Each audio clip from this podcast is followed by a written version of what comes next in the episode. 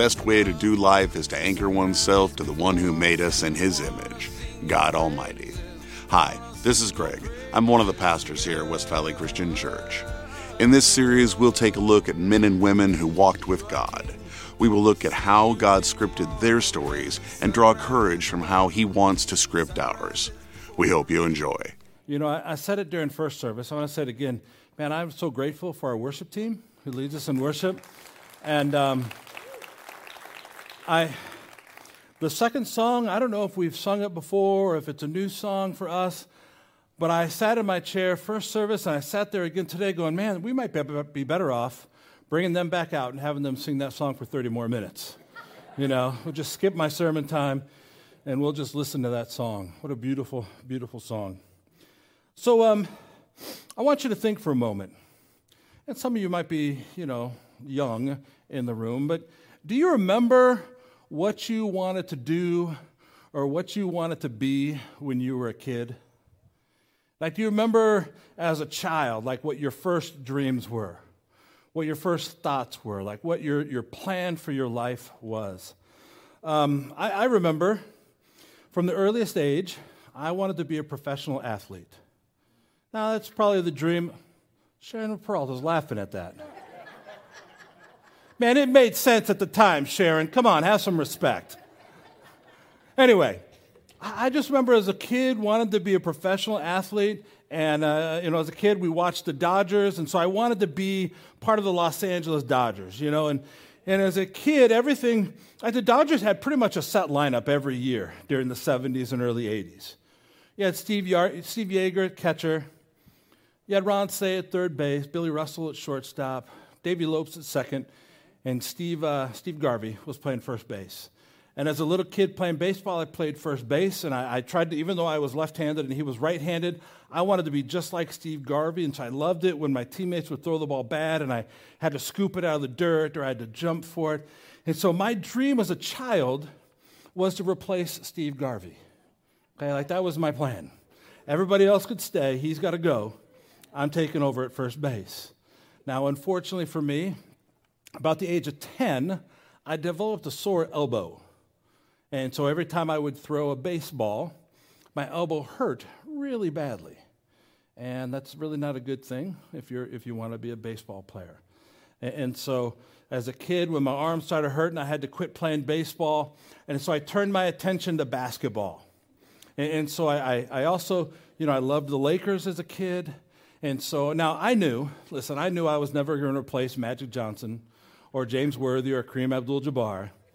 But all I thought to myself as a teenager was, you know what? If I could just sit on the bench, you know? Like if I could just be that, that 12th man sitting on the end of the bench, you know, the guys, when they call a timeout, your job is to stand up and get out of the way so the players can sit down, and, and you just kind of stand there and you're moving around to stay loose just in case there was some miracle, you know, they put you in the game. Like, there's a couple of names I'm going to say right now, most of you will have no idea who these guys are. But there were a couple of big dudes that just sat on the bench for years for the Lakers. A guy named Swen Nater, okay? Every time out, he'd just sit there and jump up and down like Kareem was ever coming out, okay? And that guy named Mike Smrek, he was like my hero, okay? Because he was the 12th man on the bench and he hardly ever played, but he was there.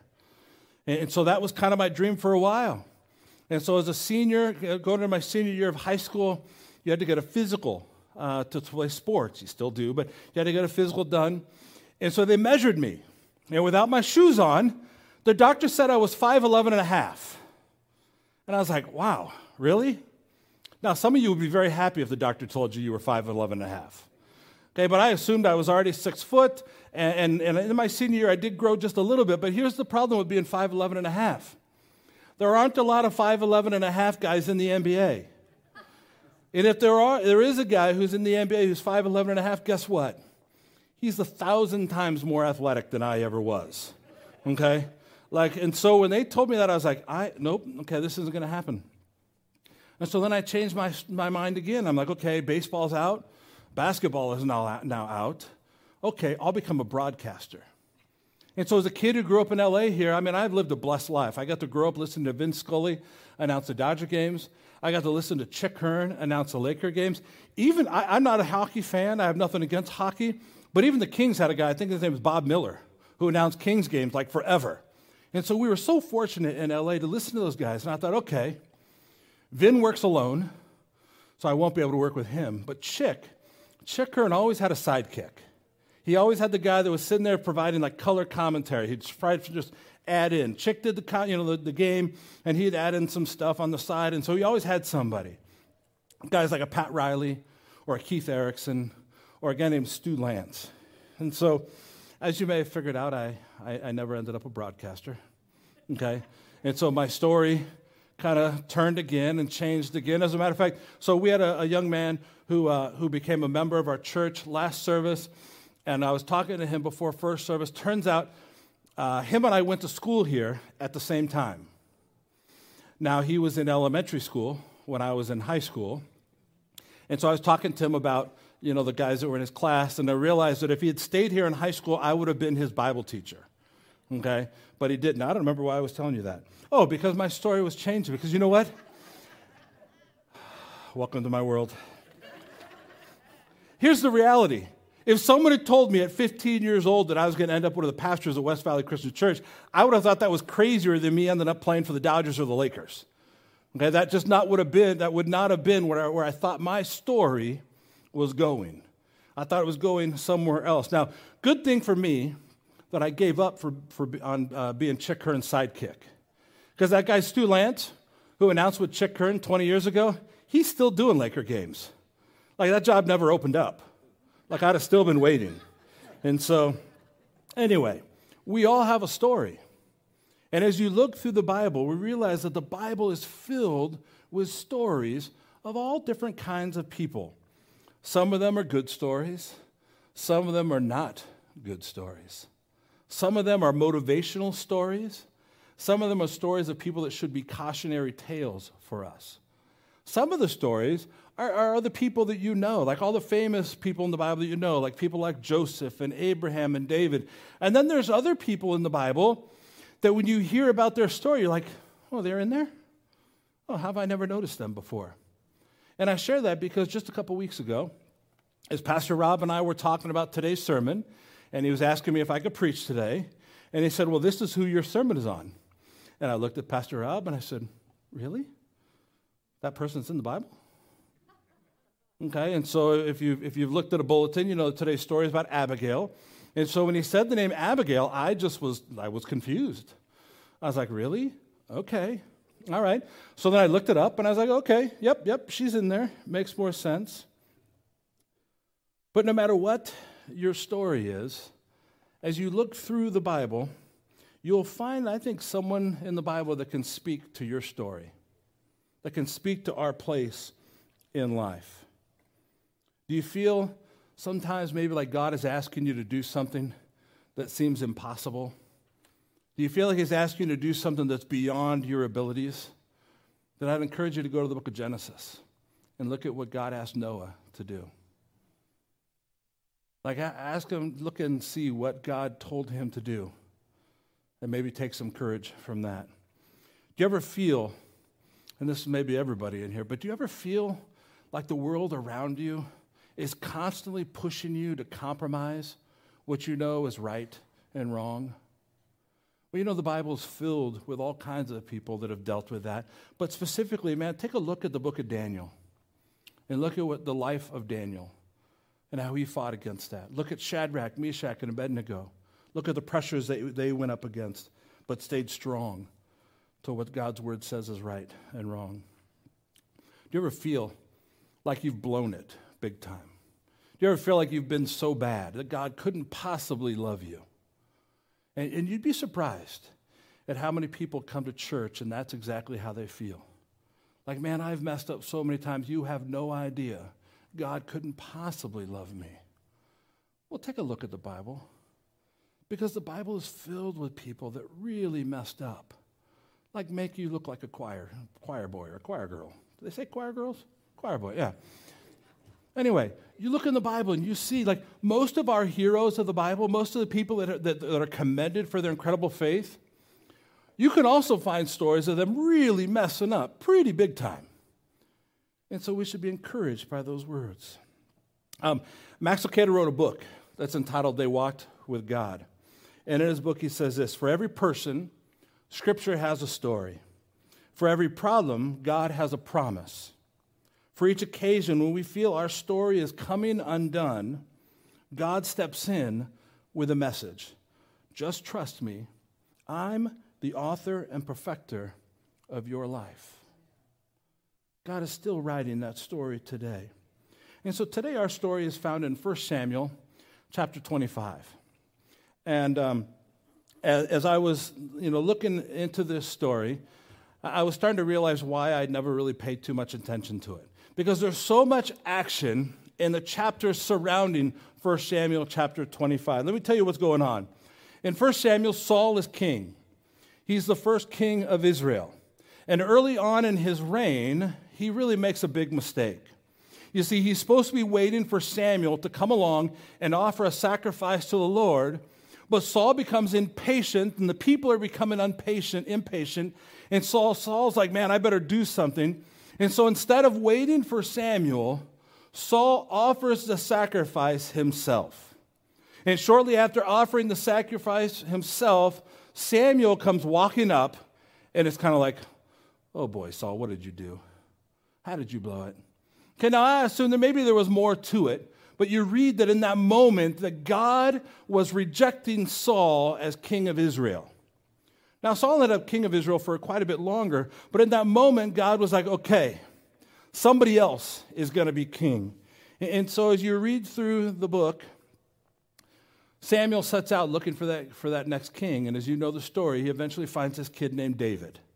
Okay, probably the least impressive kid in his family. And yet, David is anointed as a guy who's going to be the next king of Israel. And so, in the story, David's story, we know that he becomes a servant for Saul. And then at some point, we read about the story of David and Goliath. Goliath, the huge Philistine that everybody's afraid of, everybody's terrified of. And David says, Man, I'll take care of this guy. And we know the story that he does. And he goes and he takes down Goliath. And so as the story continues for David, he becomes more and more popular. The people are like so, like so enamored with him. And what happens to Saul? Saul becomes very jealous of David. Saul becomes bitter about David. And so now he's not he's so unhappy. He's like, I'm gonna, I'm gonna try to kill this kid. And so, you're, if you're reading through the book of 1 Samuel, you'll see that, that Saul has begun to go after David to try to kill him. And so, we're going to be in 1 Samuel 25 today, but in 1 Samuel chapter 24, we read about a situation that happens where, where David has an opportunity to take Saul's life. You see, Saul's out in the field, him and his guys are looking for David, and Saul needs to use the little boy's room. And so he goes into a cave to do his business, and it just so happens that David and all his men are hiding in the back of that cave. And David's men are like, See, the Lord is handing him over to you. God is giving your enemy over to you. And David's like, No, I can't harm him. I can't hurt him.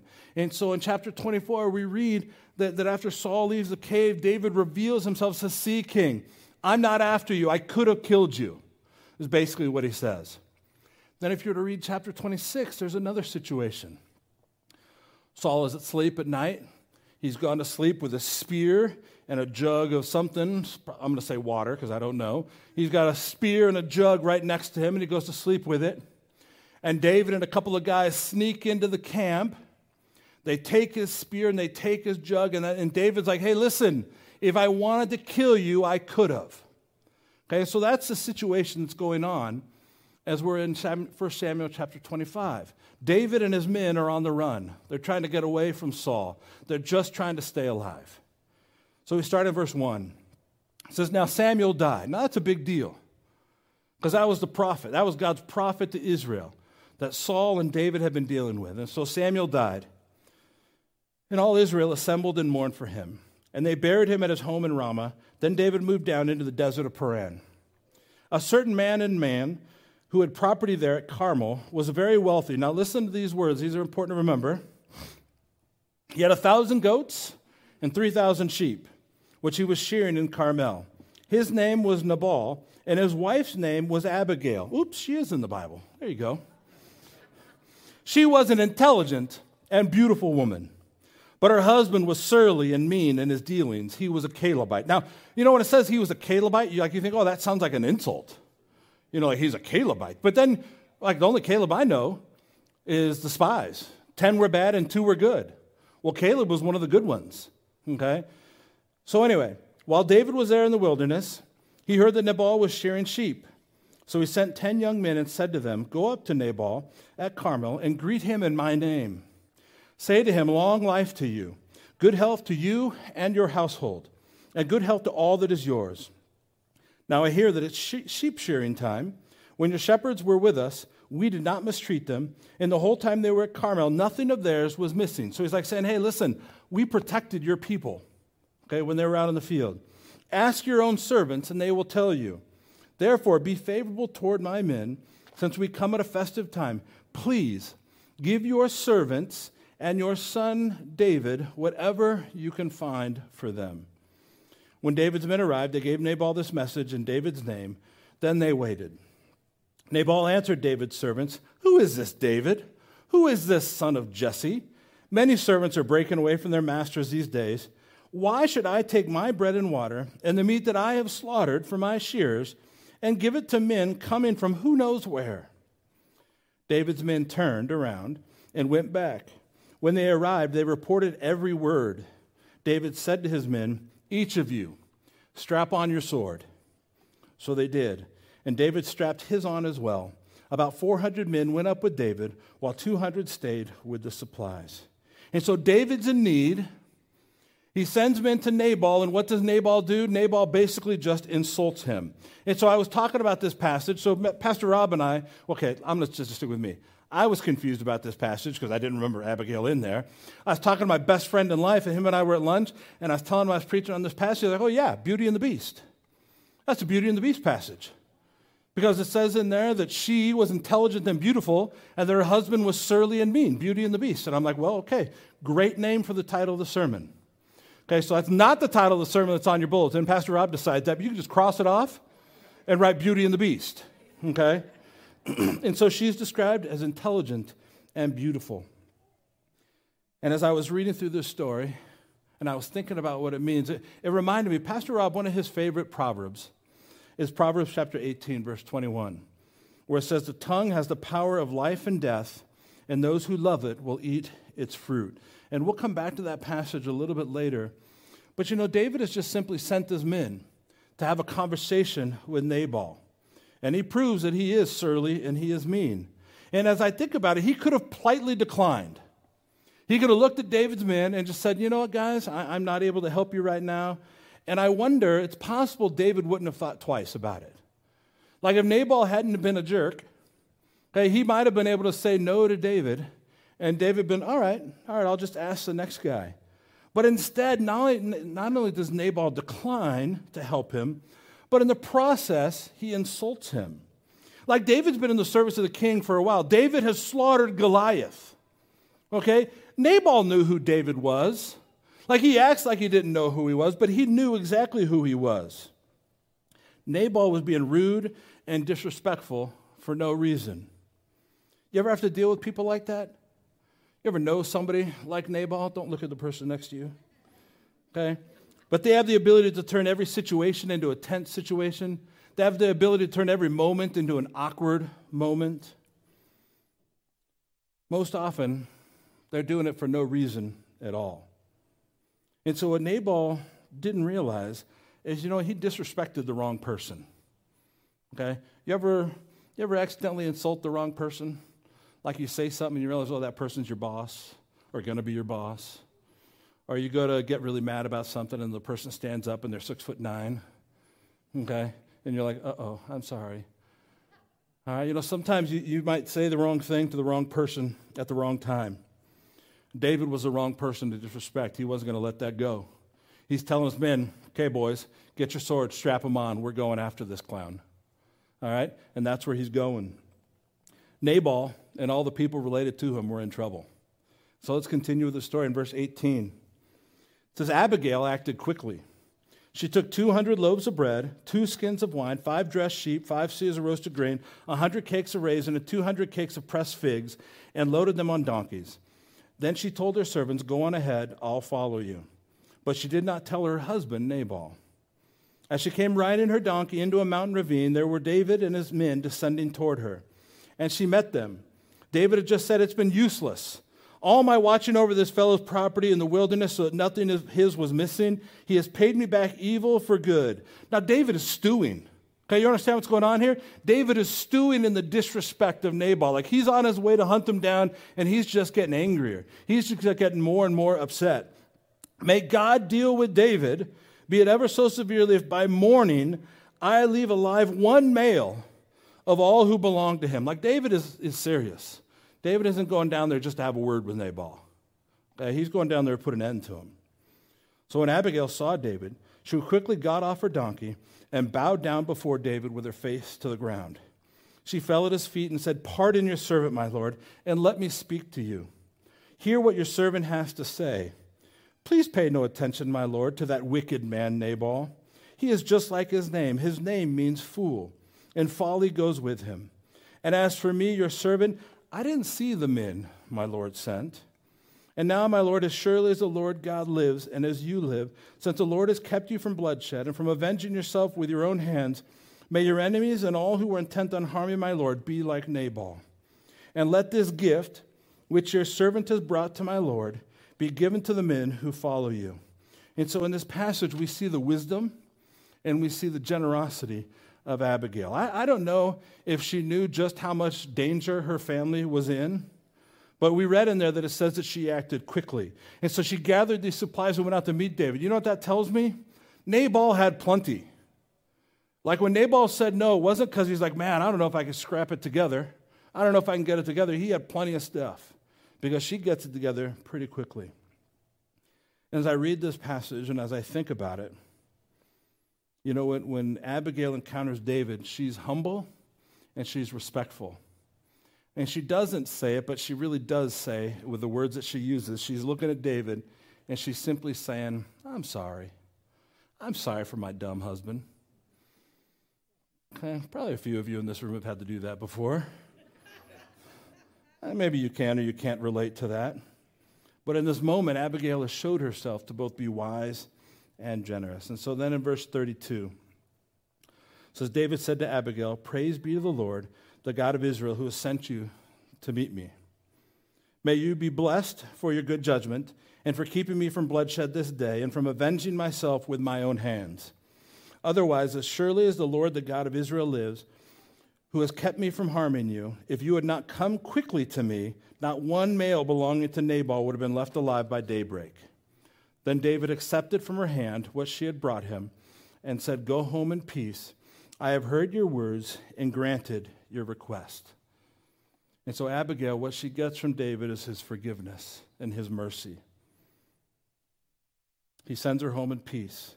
And so, if you were to finish reading this chapter, what happens is Abigail goes home. She's saved her family, but she goes home, and Nabal is throwing himself a party okay? And he is reveling in his party. He's had a little too much to drink. And so she decides, you know what? We're not going to talk about this tonight. We'll, we'll wait until the morning. And so in the morning, Abigail tells Nabal what, what she has done and how she has saved the family. And, and okay, so I don't really know exactly how it goes down, but basically you'll read Nabal had a heart attack. Okay? Now, I don't know if he's so horrified by what his wife has done. He's like, oh no, it's the big one. Okay? or, or is it because God has intervened? You know? But then we read that 10 days, it says 10 days later, basically, God puts him out of his misery. And then if you were to keep reading, it tells us that Abigail became one of David's wives. Okay? And so that's our story. And so, what I want to do in the last few minutes is just share with you I think three of the things that we can learn from this story. Three simple things that we can learn. Number one is you know what? You reap what you sow. You reap what you sow. Paul in Galatians chapter 6, starting at verse 7, he says, Do not be deceived. God cannot be mocked. A man reaps what he sows. Now, I don't understand why we are so foolish sometimes. Like we think we're going to get away with the stuff that we try to do. I mean, Paul's pretty clear here God cannot be mocked. A man reaps what he sows. Whoever sows to the flesh, from the flesh will reap destruction. Whoever sows to the Spirit, from the Spirit will reap eternal life. Let us not become weary in doing good, for at the proper time we'll reap a harvest if we do not give up. Therefore, as we have opportunity, let us do good to all people, especially to those who belong to the family of believers. Now, let me be clear about this. When I say you reap what you sow, God isn't a genie.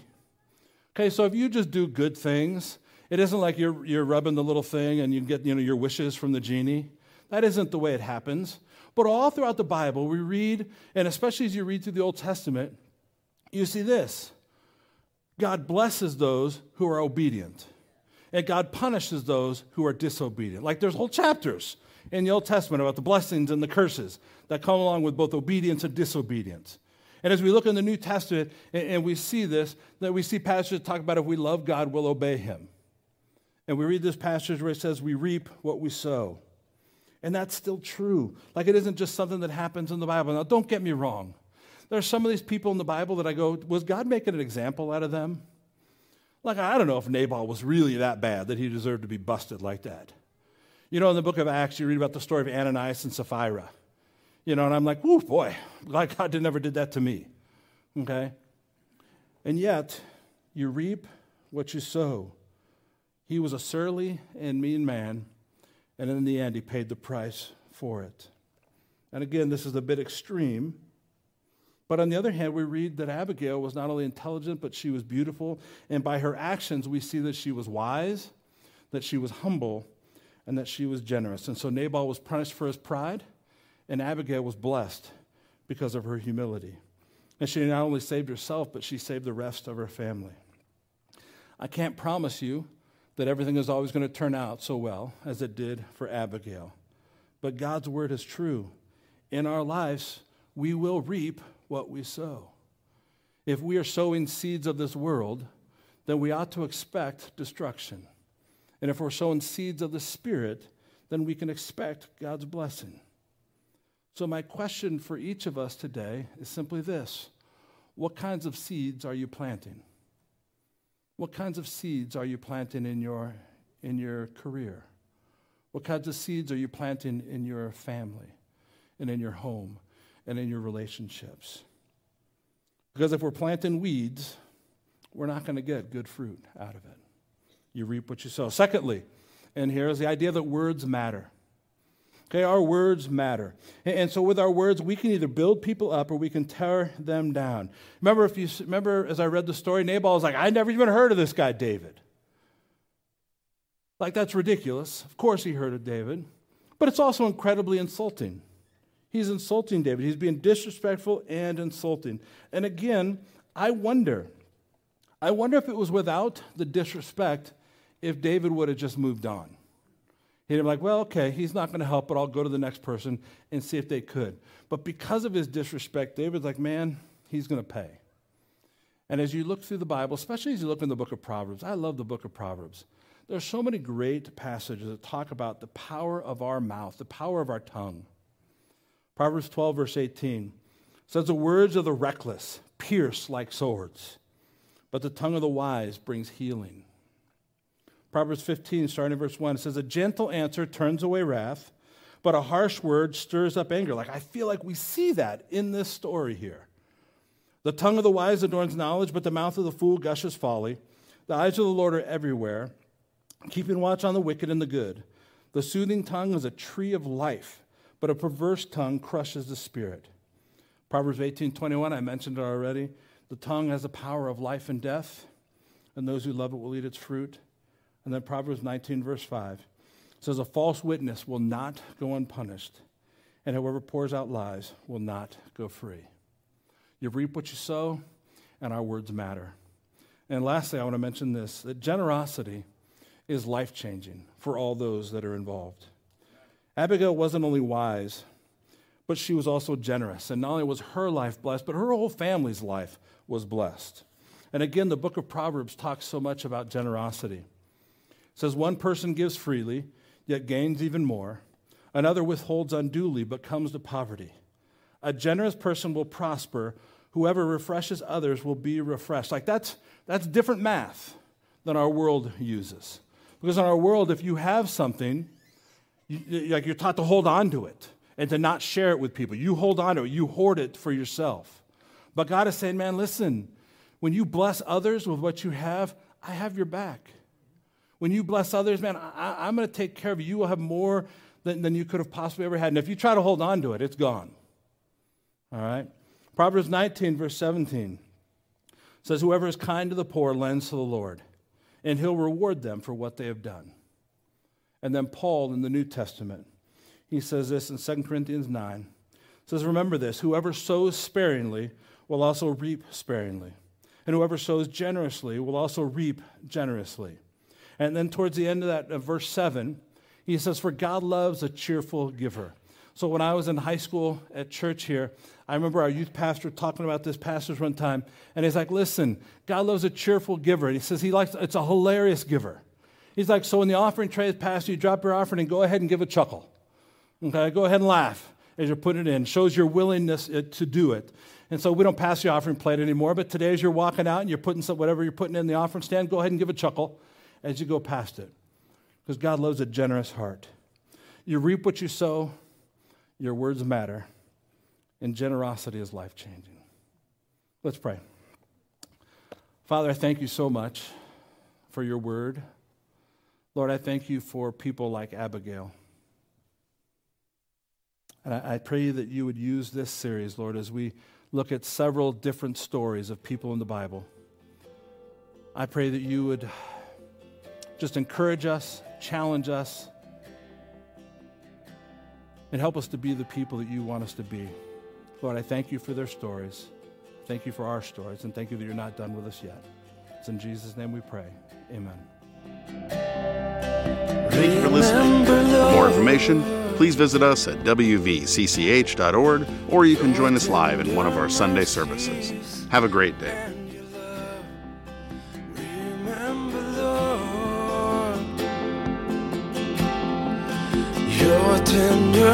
Mercies and your love that you've always shown